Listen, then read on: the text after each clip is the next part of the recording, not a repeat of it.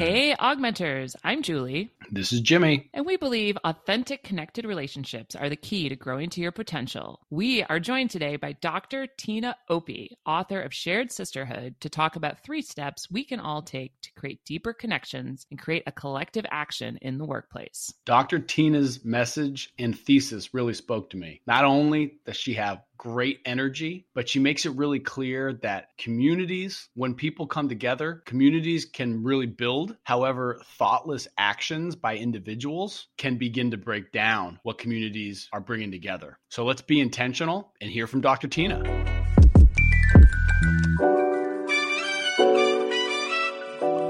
First of all, welcome, Dr. Tina. We're so happy you're here. Thank you so Thank much you. for coming on this podcast. I have to tell the story of how I came across Dr. Tina. Last summer, I bet you know exactly when that was. It was August or September. I was in my kitchen chopping vegetables, listening to NPR like I always do. I don't think it was Marketplace, which is my favorite show. Shout out Kai Ryssdal. I think it was somebody else. And I believe I heard an interview with you and I heard the you know how you like you're hearing noise, noise, noise, and all of a sudden it was like the spotlight, Jimmy with the Husker Du quote. The spotlights came, the stage lit up, the smoke came, and I heard you say that black women in the workplace don't trust white women, mm-hmm. and I honestly put my knife down and was like, wow, that is so mm-hmm. powerful, and that it just caught my attention.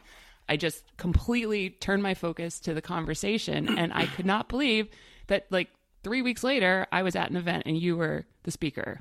And as soon as you got up and started talking, I was like, wait, is that the woman that I heard? Because I hadn't, like, tuned in enough to get your book or to get the details. And I could not believe there you were at Babson, Center for Women's Entrepreneurial Leadership. Shout out Dr. Shakenna Williams presenting to us. And so you really changed my perspective just with that one phrase that I heard in an wow. interview with you. And then I couldn't believe that there you were, and now you're here. So I'm so excited to have this conversation with you. You really changed my perspective, of course, reading this book. And I'm really glad to have you here. So thank you.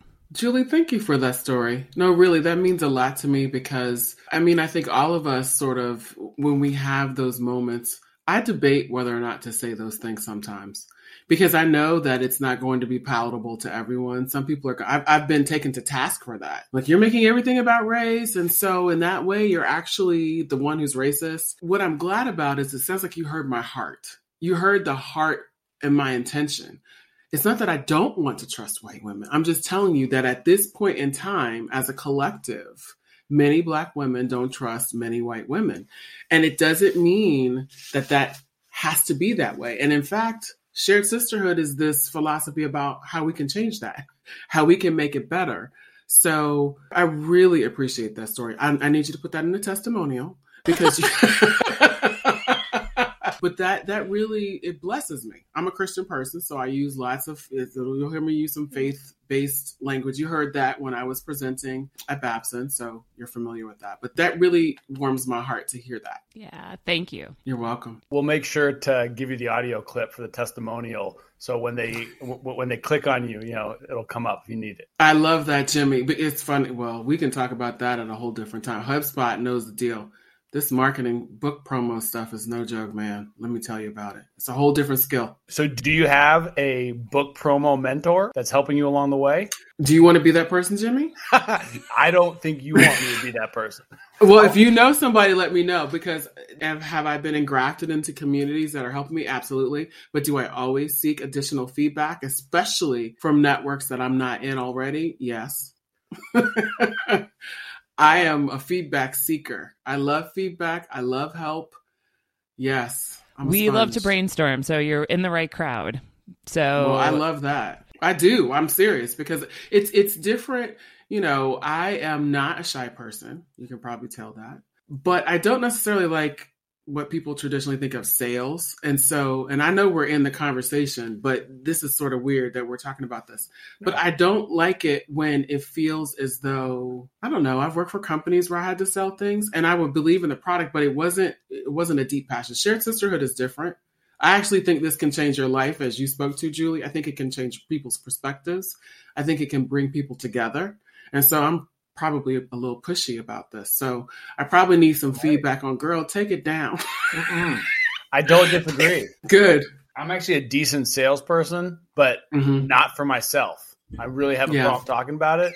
The only call it income stream that I can talk about with myself about or talk to others that I'm involved in is AugMentors. Like I, Okay. I can't sell consulting services for myself. You know, I could never sell a piece of real estate or I couldn't even sell like the chickpea business all that well I used to run. But when you really care about it, I feel like it comes through.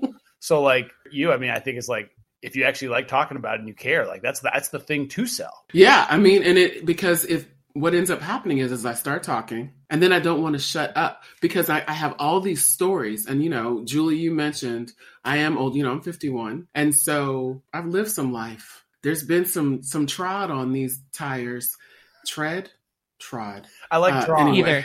Either. I like drawing. I think I was thinking of Both. giving the trodden shores. That's what I was thinking about. And so it's something different. It's fresh. It's a and it's it's not like it's rocket science, but I think it's able to boil down sort of the convergence of the. I, I talk about how I'm a convergence of my lived experience.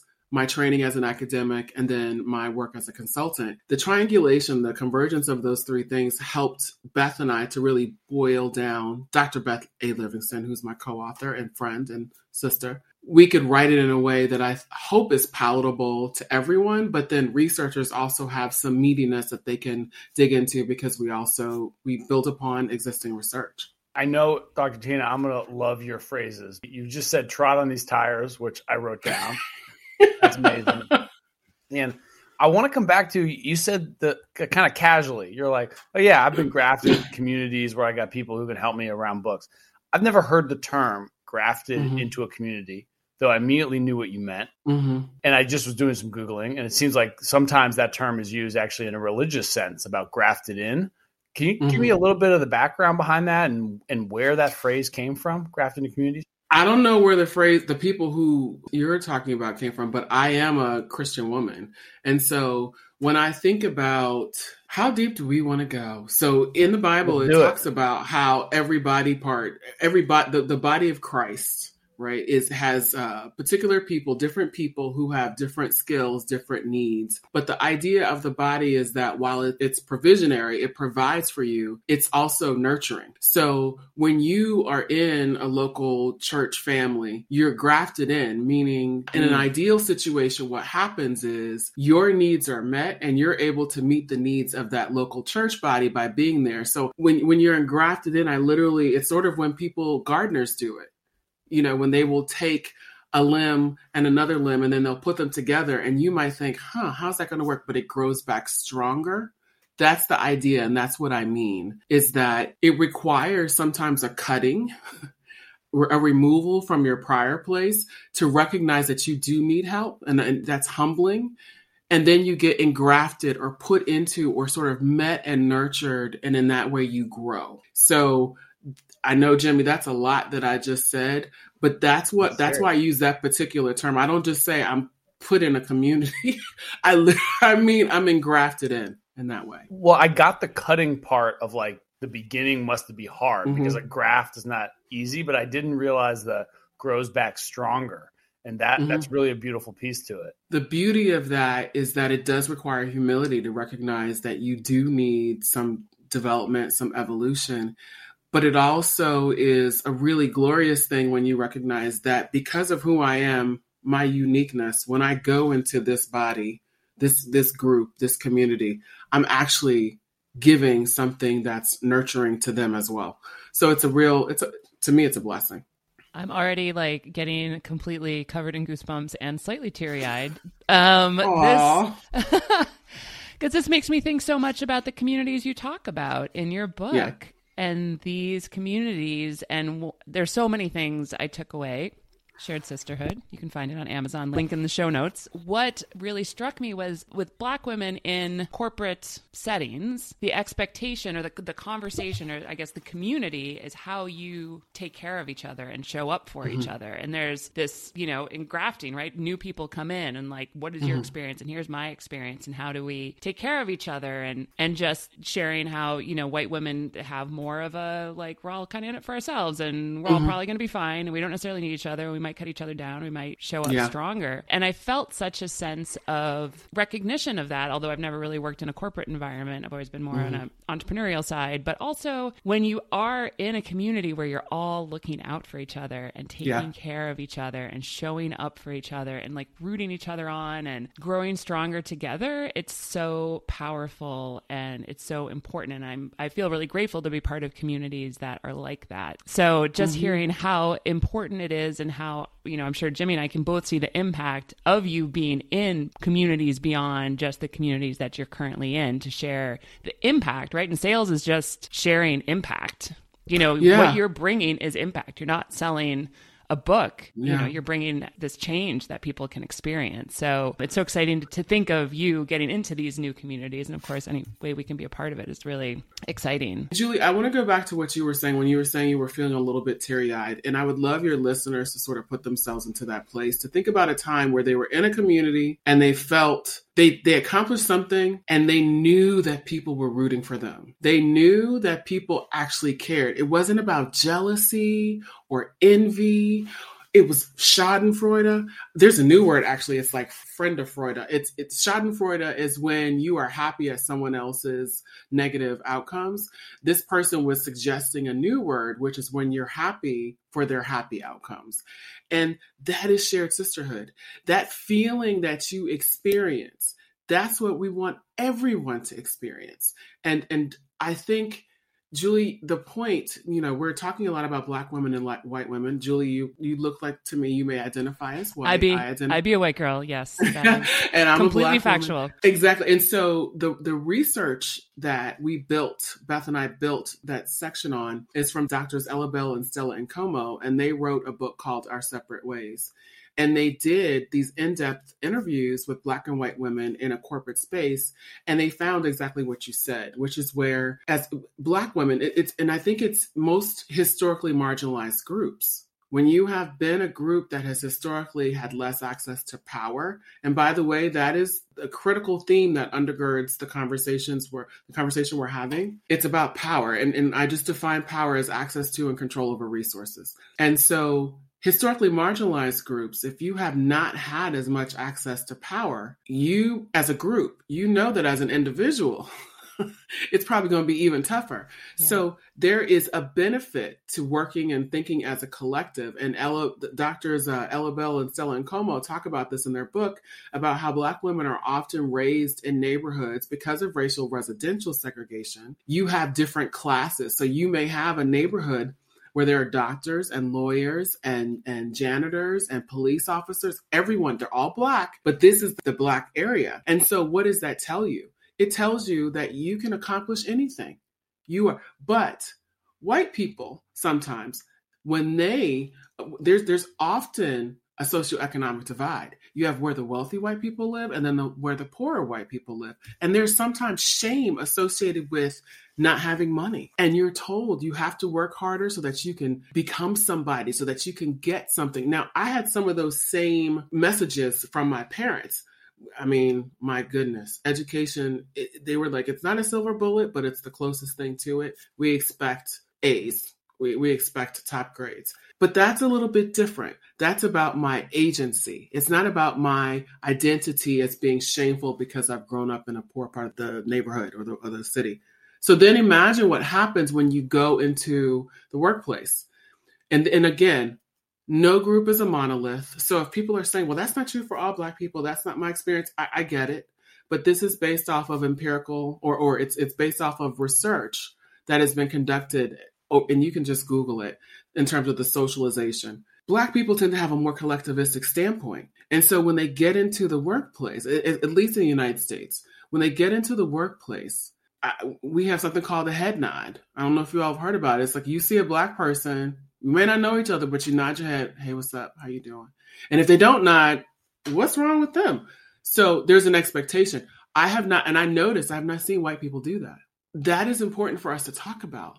I want everyone to be able to have that verklempt feel, you know, to feel verklempt when you see someone who you know is really pulling for you. That's what we're going for. That's what we're going for. And that is a means to an end because once we all have that community, then we can link arms and actually start to redress the inequities that are swirling all around us. Dr. Tina, I'm curious about this for a minute. As a as a white male, I come from a lot of privilege. I'm from a town next to Babson, from Newton, Massachusetts. Great public schools. I'm super lucky. It was a compare and contrast question, especially about, as you said, you know, uh, power dynamics. As a white male, normally the uh, demographic in power. When I go into a situation where I'm clearly the minority by quantity, which is sometimes on the basketball court, and I see another white male, there's no head nod. I'm actually mm-hmm. trying to go after that person and show that I'm better than that person on the court. More likely than than like going over and like giving a head nod, like, "Hey, we're in this together." Not the case. Uh, so I was curious if in your research and, and study, if you found that there was actually a flip for them, though the community in power might not have the same reactions to each other when they become the minority in a more like localized situation.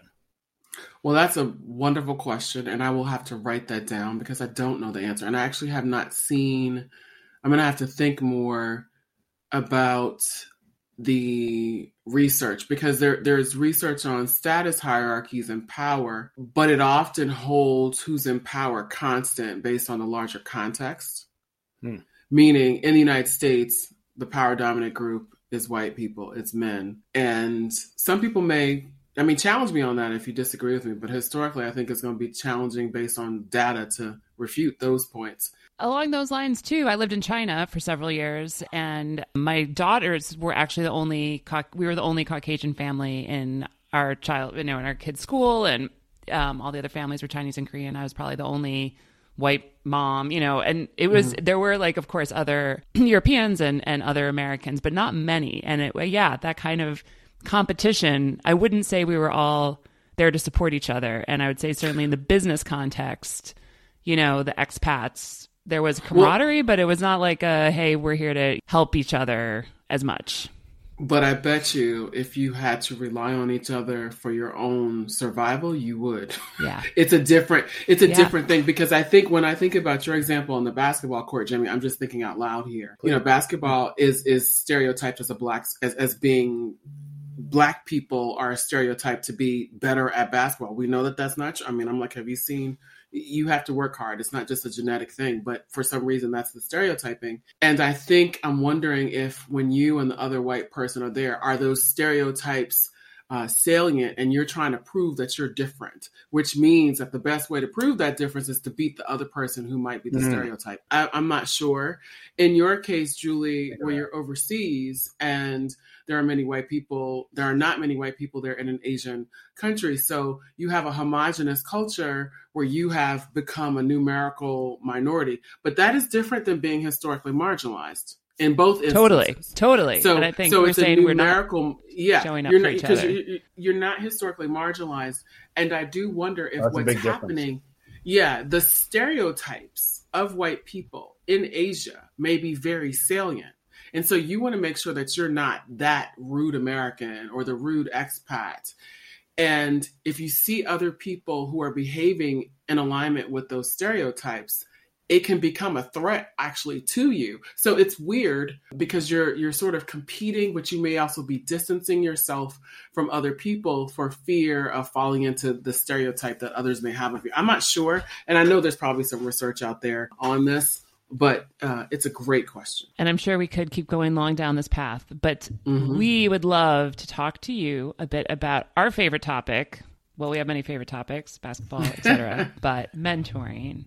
And would yes. love to get your perspective on, you know, we love to talk about mentoring super broadly. We're not just about corporate mentoring or corporate programs or reverse mentoring or peer mentoring or alumni mentoring, what have you. We're really just giant fans of the concept in general.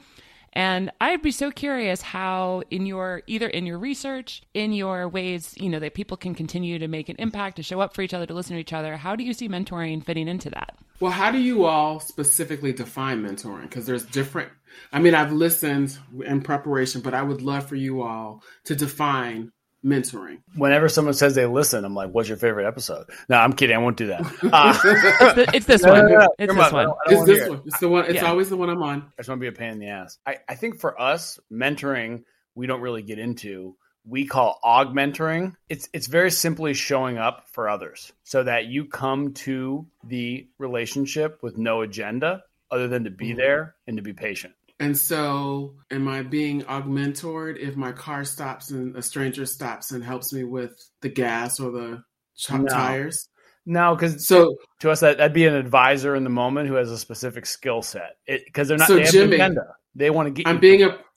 They want to get me somewhere, okay. But doesn't an augmenter want to get me somewhere where I want to go? The augmenter wants to show up for you when you need them, and they're here Why? to show that you have value, and that mm-hmm. by listening to your story and by hearing your energy and your zest, they get something out of it. They get that fulfillment that there is a, a, reason to be here because others can be can succeed and be happy, and they get to see the story along the way. So Jimmy, I'm a prof- I'm sorry, as a professor, I can't help it. I'm I'm automatically going into boundary conditions. Julie, were you going to say something? I was going to say, really, and it helps you grow to your potential. Like we're here to help, you know, show up authentically in these relationships to help others grow to their potential. So, given that definition, so it's no agenda it's showing up to help someone grow into their full potential. What I would say is interesting is I have often thought that I didn't have an agenda when I did because I hadn't done enough what we call dig work. It is especially when you're if you're augmenting with someone who is different than you, whether they have a different race, a race or ethnicity, a different gender. I think it's critical that you understand yourself and how you interact and navigate life based on those different identities. And so, so for an example, I mean, when Beth and I met, it was not love at first sight, and I, I think I've talked to you about this. And and when she when she came up to me, she was assuming that we were going to have a relationship and a close relationship, and I didn't know her. And I am I'm very friendly, but I was suspect. You're and, also from Boston. So, you're friendly, yeah. but you're from Boston. well, it's like I am. I live in Boston. I'm from the South. Okay. Okay. I, okay. I, I live, but I have. This is the place I've lived longest. Well, and I didn't want to be that way, but I immediately became closed because I didn't know what she wanted, and I have shared in many places that, unfortunately for me in the workplace, most of the interactions that I've, when I've been betrayed or harmed, it has been at the hands of white women, and because of that, I had this reaction when she approached me. And that that circles back to your earlier point, Julia, about why I think a lot of black women don't trust white women is because that is the case. I, from the research that we've conducted, from the research that others have done, from the interviews we've done. And so I had to then ask myself, am I going to move forward in this relationship with Beth? Am I going to keep her at an arm's distance? Because I was sort of keeping it, I was friendly and cordial. I was always polite, always polite but I was not as warm or effusive as I could have been. And then I found out we knew someone in common, a black woman, and I began to trust Beth enough to pause and ask myself this question, which is where we go. I'm like, what is my agenda? Why why am I keeping this woman away from me? What am I hoping to accomplish with this? Has Beth done anything to show herself not to be trustworthy? And the answer was no. And so then I had to check myself. Why do I think that she's going to be harmful. Obviously, I have some adaptive reasons, and that's because of prior experience. But I wanted to have a relationship with her. And so, going back to your question about being an augmentor, I think it's important. Imagine if I was trying to be an augmentor to a young white woman, a student, but I had all this stuff going on in my head. I think it's critical that so dig is about surfacing those assumptions, asking yourself those questions, and really understanding huh, well, when did I start to feel that way? How, well, first of all, how am I feeling? When did I start to feel that way? Why do I feel that way? What is this about? And it was about, I was processing Beth not as an individual, but as a proxy for the collective of white women. And I didn't want to continue to do that.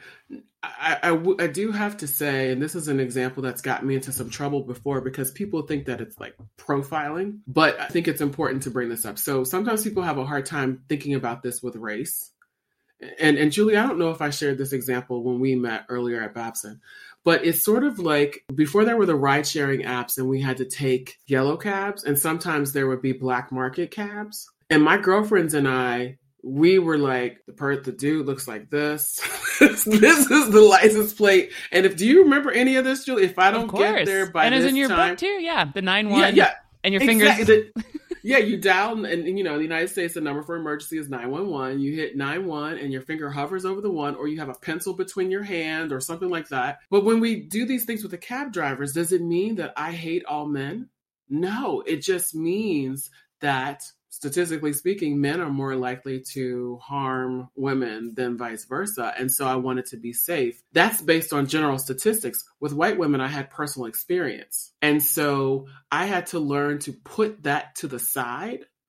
And I think when you're augmenting someone, it's important that you just not assume that augmenting is the same with between you and every single person. None of us can escape the cage of some of these isms. None of us can, and I know people like to to refute the existence of these cages and to act as though these things don't exist. But what I mean by cage is just things that limit us and constrain us, things that may prevent us from being our fully authentic selves.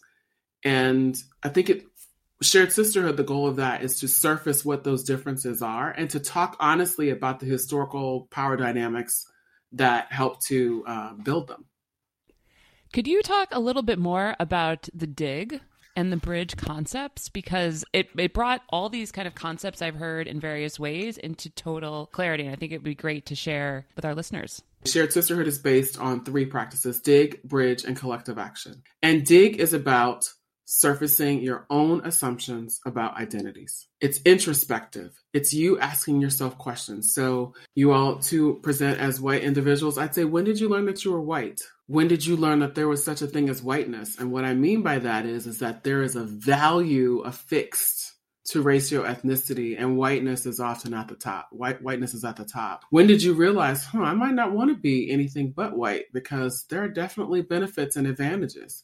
How old were you? And I, that's not a rhetorical question. I'm curious to know. Well, maybe you haven't had that realization. I don't want to presume, but if you have, how old were you? I actually think I might have been in such a privileged location uh, in my hometown that mm-hmm. uh, to me and my goals with basketball, I think I would have preferred at times to have been black and that it wasn't oh. clear to me that what whiteness brought me as success mm-hmm. or not uh, what whiteness brought me to potentially lead to success or reduce certain barriers as being white on the basketball court is at least in my age group is not necessarily a path to make you move faster in a school yeah. that is predominantly white. So if you're a black basketball player, predominantly white school, you are elevated. So when you would go play basketball in different neighborhoods, did you notice a difference between houses, between where you grew up and where they were? Like, did you notice any of those things, or was it just everybody is sort of equal? In your mind? I was just really focused on the basketball court. Like, You're like, lane, this is where it's at. I remember an example. We were playing at the Dorchester Y back in the day. It was one of the more fun games I've ever been a part of because fans were running on on the court. It was live. You know, they, they had somebody mic'd up, but uh, that didn't happen when you were playing in the suburbs. Right. Okay. Yeah. Good. Thank you. So I would say it wasn't until I was in college. Yeah, until I realized. College, college. That's that's actually similar to what Beth has said. I grew up in downtown Chicago uh, in the '70s, and so it was very apparent to me very quickly that I lived in Lincoln Park, the nicest neighborhood in Chicago. I went to a private school, and in the '70s, there were just not. It was not you know, an affluent city the way it is now. And Chicago just kind of levels me in a different way of just like the discrepancy between North Side and South Side. It's just, you know, even still to this day. So yeah, it was clear to me very early on that I was white and I, I lived on the nice side of town and I had the privilege for sure. Yeah, and I think what's fascinating, and we talk about this in the book, is that oftentimes people from historically power dominant groups come to those realizations later in life. It's just the way that that is structured. It's sort of, I mean, it's just very interesting to think about that. But that's dig. Dig is asking yourself those kinds of questions, writing those your stories down, asking yourself how you felt in those different situations. Jimmy, I'd be very curious. We don't have to get into it on air, but I'd be very curious to know how did you feel as a as a young white boy growing up into an adolescent and and a young man on a court predominantly with black men and then you might have heard about start hearing about black lives matter or start hearing about rodney king or i'm just curious in terms of if the basketball experience was a lens into deeper experience, deeper life experiences, or not deeper, but different life experiences. You don't have to answer now. I'm just, that would be a dig question that I would give to Jimmy if I was coaching Jimmy. That's something that I would ask him because believe it or not, those differing interactions it does influence us. It affects us, even if subconsciously, it affects how we think about the world and therefore how we might augment towards someone else or how we might try to work with someone. So that's dig, which is about surfacing your own assumptions, uh, assumptions about identity and truly being introspective and asking yourself these questions in a non-defensive, non-judgmental way because your answers are your answers. We need to start looking at ourselves much more soberly and honestly in mirrors. Jimmy? How uh, I like how you just called on me. That's amazing. You're such a teacher. So I, that was amazing. Well, I saw, I saw you go like on, this. Let me get my hand up. Hold on. Jimmy can go first. Jimmy can go yeah. first. You defined dig, but then you said how to surface your assumptions without judgment. How do you do that? Do you have it like for the listeners? Is there a way to be able to wade through it? Because I know there's no way I can. I'm going to be able to dig once and actually lay everything bare. Like it's going to have to be multiple times. Like what is maybe like a quick tip on how to do that for yourself and be honest with yourself? So this may sound like a cop out, but it's extend grace to yourself. Grace is unmerited favor. It means that was a really crappy thing to think or write down, but you know what? I'm getting better at this. I'm getting any of that nasty private garbage stuff out so that I can analyze it. So that's part of the process. It's it's like cleaning out your freezer or your refrigerator or or whatever. You have to address and look at the things that are rotten, the things that are not serving you anymore. Don't just act like it doesn't exist and then let the stink continue. You need to be honest. And so extending grace to yourself and also recognizing I don't know a human being who's not prejudiced in some way, shape, or fashion. I just, I don't know of one. So, this, I think, ideology that all of us are perfect and on point and equitable and fair and inclusive all the time, we are not, we're not equity superhumans. It's just not true. And I offer, I have a story, what we may not have time for me to, but I have a story about myself that I tell to people because people look at me as like some kind of shero. And I'm like, I'll share the story. My son is two or three or however old he was. Uh, he wasn't quite in elementary school, but he had a fever. And if you know schools, he can't go to school with a fever. But it was a fever just above a fever, and he didn't feel bad. So homeboy was hopping and jumping all over the place. I was getting my PhD, trying to write my dissertation, and I'm sitting here saying, "Oh my gosh, I'm gonna, they're gonna kick me out I'm not gonna get this work done." So my idea was to tire him out. so I'm taking him to the park. It's the middle of the day, and I'm thinking he's gonna be able to tire himself out, get on the swings, everything. The park is packed. It is packed, and I'm shocked. Who are all these people? Why are all these people here? Then I notice it's all women. They're all relatively short in stature, and they all have long black hair. And I was like, are these people Mexican? Are they even supposed to be here? Now, do you hear how racist that is? I called my husband. I said, Fred, I am such a racist. I cannot believe these women have every right to be here, even if they're not from the United States, but they could all be from the United States. Why did I jump to this conclusion? But see, that's what Dig is about. Dig is about putting that ugly, fish, rotten fish on the table and analyzing it. But I didn't stop there. I then did research on the history of immigration and tried to understand where, why did I, where did that ideology or that association between relatively short in stature and long black hair and illegal immigration come from or not having purple where did that come from? Why do i think that way? I'm looking at the media. I start looking at oh wait a minute. There's a whole history behind why particular kinds of people have been categorized. So that's where that came from. Now how can i ferret that thing out? How can i take it out hold it up and analyze it and move on? What i did not do though was go up to one of those women and say, You don't belong here. You need to get out of my country. What I did not say is, Are you paying your taxes?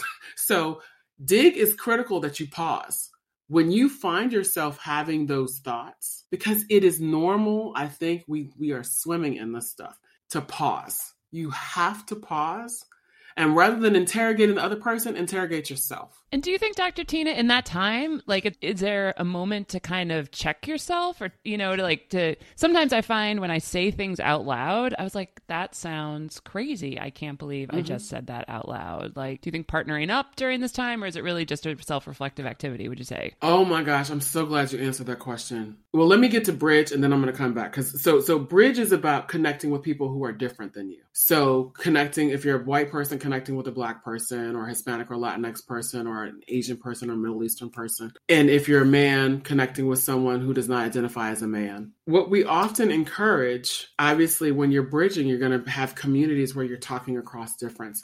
With DIG, we actually oftentimes encourage people to dig within community. So yeah. I have encouraged white women to dig with other white women because you all can interrogate each other. You may be experiencing some of the same things.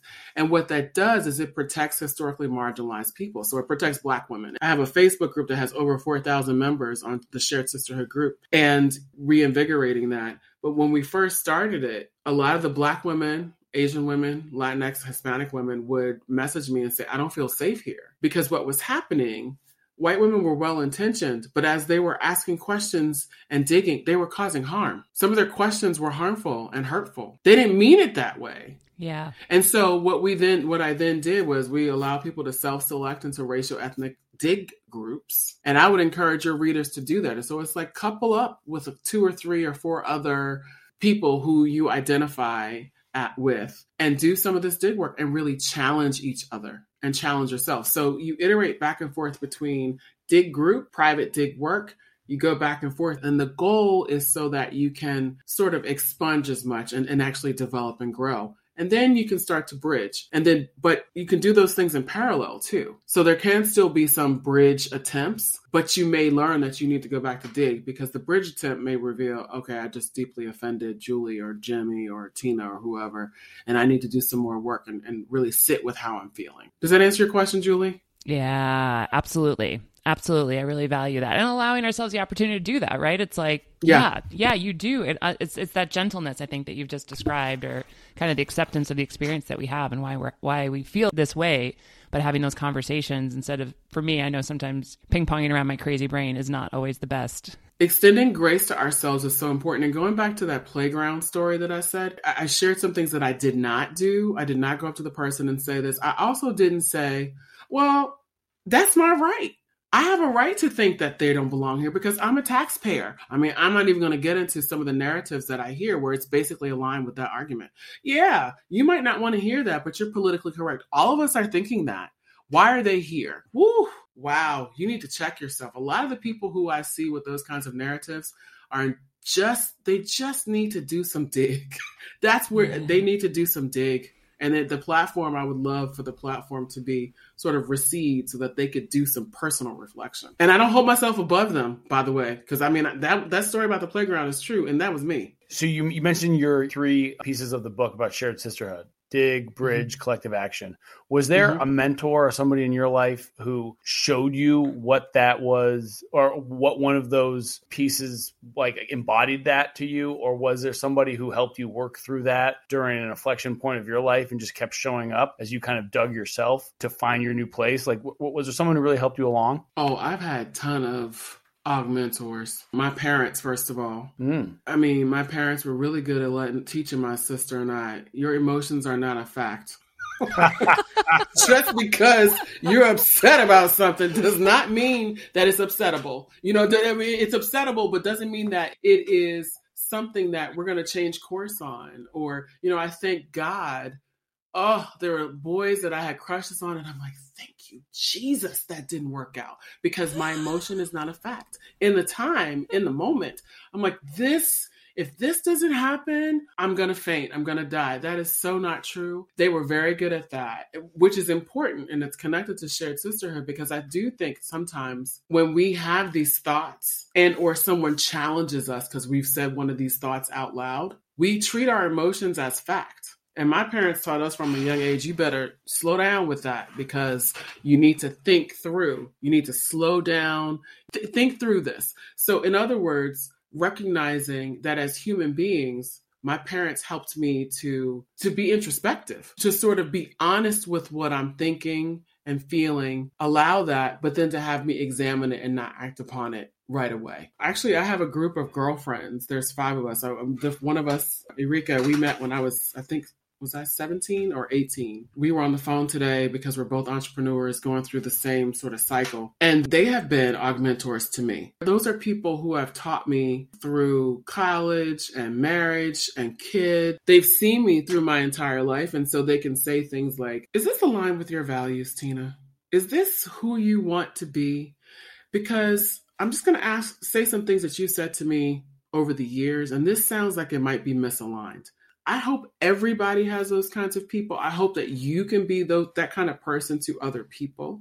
So, I mean, I have too many people to name, Jimmy, but absolutely. And and and I think the reason when I, I started working on shared sisterhood in 2009, wow. Hmm. and yeah, and it was really that was when I was about to graduate from my doctoral program at Stern at NYU. I was very introspective because it was a major career change. And I realized, okay, I've been a banker, I've been a consultant, now I'm about to be a professor. Why don't I feel like we're supporting each other in the workplace? Why aren't black and white women closer? And if feminism is real, why aren't we coming together? Why isn't feminism strong enough to heal these schisms? Those kinds of questions really motivated me to start to do that work. And I, I wanted to actually, what I realized is when I looked at the research on how some diversity initiatives are just are not as su- successful as we'd like them to be, I wanted to understand why. And I really felt as though one, at least one of the explanatory variables was that I think the leaders in some of the organizations who are crafting or executing, promoting these initiatives may have never done dig work. So, mm. how are you going to promote a diversity initiative to recruit more Black people or Hispanic or Latinx people when you're having thoughts like I did in the park and you've, but you've never interrogated them? Uninterrogated thoughts like that. That to me is the crime. The crime is not having the thought. The crime is yeah, the crime is not interrogating the thought and or acting upon the thought. That's the issue. And I think because so many people are afraid of being labeled, for example, racist, they deny that they even have the thought. But if you deny that you have cancer, you can't cure it. Yeah, simply put. I'm blunt, right? Well. If you deny you have it, you can't cure it. Dig is about surfacing your assumptions and examining them, interrogating them. It's very introspective. Bridge is about connecting with people who are different than you, developing authentic connections that are based on trust, empathy, risk taking, and vulnerability. And you center the value of equity. And collective action, the third practice, is where because we have done dig and bridge, we can now link arms and together work to redress systemic inequities. We are better able to see them. And when you empathize, so sometimes people may have a challenge understanding, well, why is it important that we have an, an equitable workforce? Well, it benefits all of us. It benefits everyone. And your organization cannot be as good as it could be if it's homogenous. It's just not, it's not possible. 100%. I would love for people to not come with just opinion, come with research which suggests that on a regular basis, homogenous teams outperform heterogeneous teams. If you know how to manage diversity, you have a competitive advantage. It's just the research mm. shows that over and over and over again. 100%. 100%. I run a 20 plus person consultancy, and that is always the most beautiful moment is when we can all come together with a different point of view. It is by far the best kind of work that we can possibly do. So, yeah.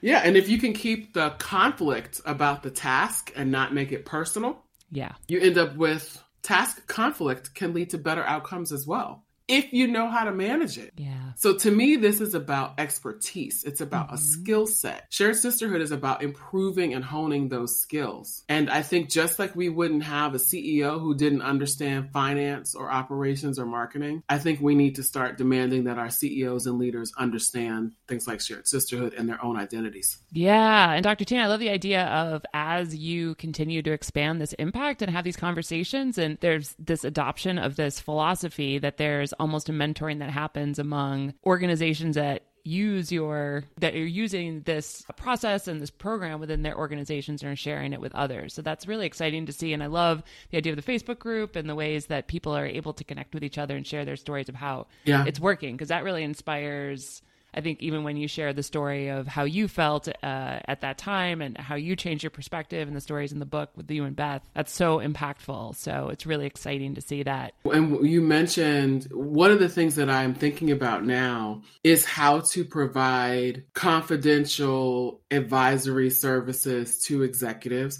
because many executives and leaders and employees are scared to death of putting their foot in their mouth. Yes. But they may not have these skills. But where do you go as a 30 something, a 40 something, a 50, 60 something, 20 person when you have no idea how to get better at these things or you you may have some inkling but you have these thoughts these private nasty thoughts like mine in the park that you want to bring out into the light but you need some help interrogating them Yeah.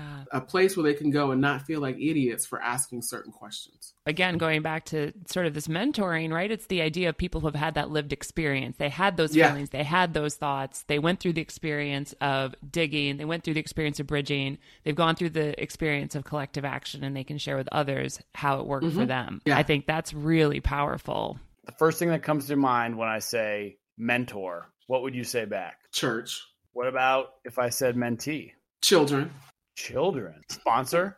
why do i i can't i, I thought american express I don't know. That's the first thing that came to my head. if if you're don't know if we listening, should run that. yeah, please, American Express executive. and then lastly, if I say coach, what do you think of? Prime. It's it's Coach Prime, Deion Sanders from Jackson State, Ooh, yeah, to Colorado. but going to going to Buffalo, is he going to be just as, as successful? I mean, you, Colorado, Boulder. But th- so I have been watching documentaries and lots of commercials. I love sports, and I'm just finished watching FIFA, so that's why that association Same. immediately came. Yeah. Oh my gosh! Did you So see good. Croatia? Croatia just. I, I felt bad for them, but for Brazil. I love the Coach Prime comment. That makes me really happy. I think he's going to crush it and take it by storm. He's so good, and he doesn't have an agenda. I really feel like his only agenda is that the the young men in his team are going to succeed. That is the purpose. That You- is the purpose. You are phenomenal. You're phenomenal. Oh, phenomenal. thank you. Thank you Thank so much.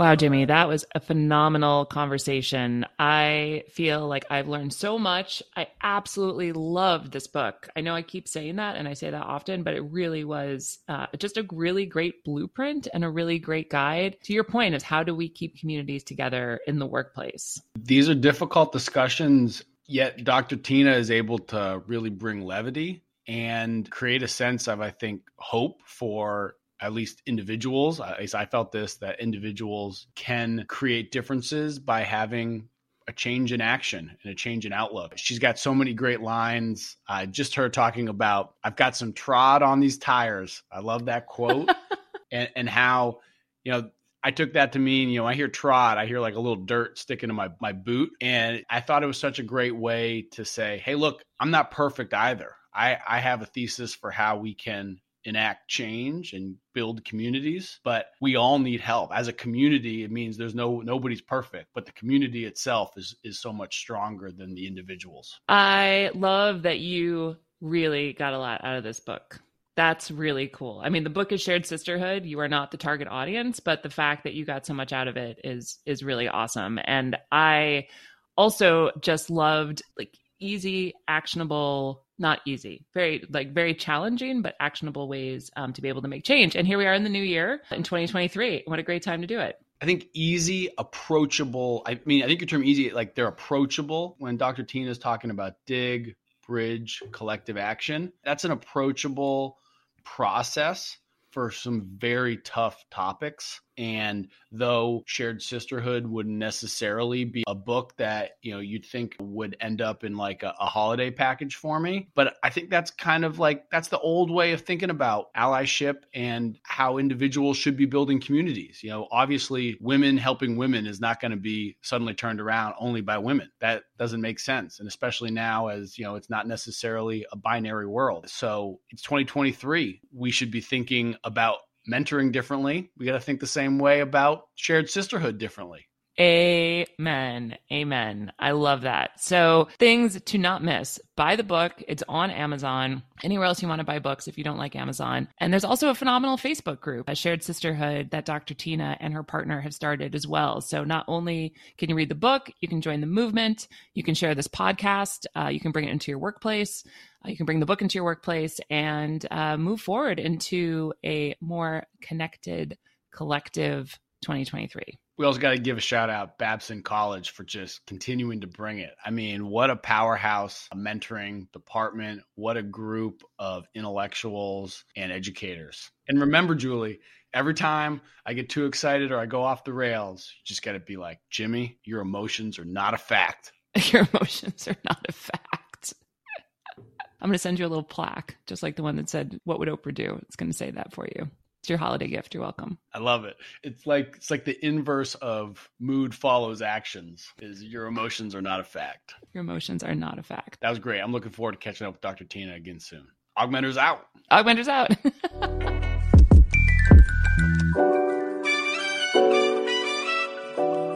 we hope this episode was brief yet bright and now it's time to read us out. And remember, we are here because real relationships have the power to transform organizations and build dynamic communities. Go ahead, Jimmy. Absolutely. AugMentors supports mentoring that matters. Visit our website for the best interactive mentoring content at augmentors.us.